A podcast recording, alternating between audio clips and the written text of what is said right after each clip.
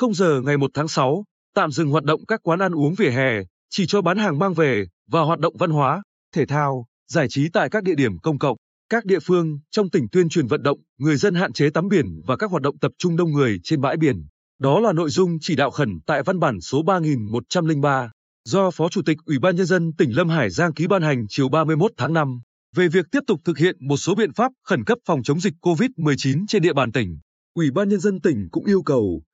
đối với nhà hàng ăn uống phục vụ trong nhà,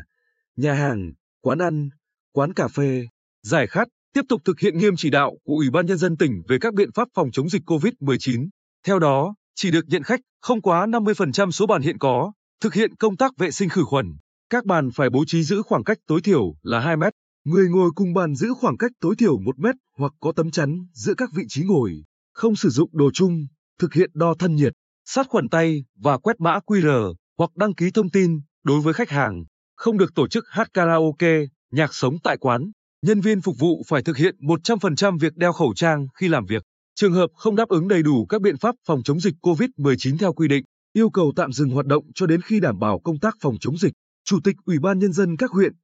thị xã,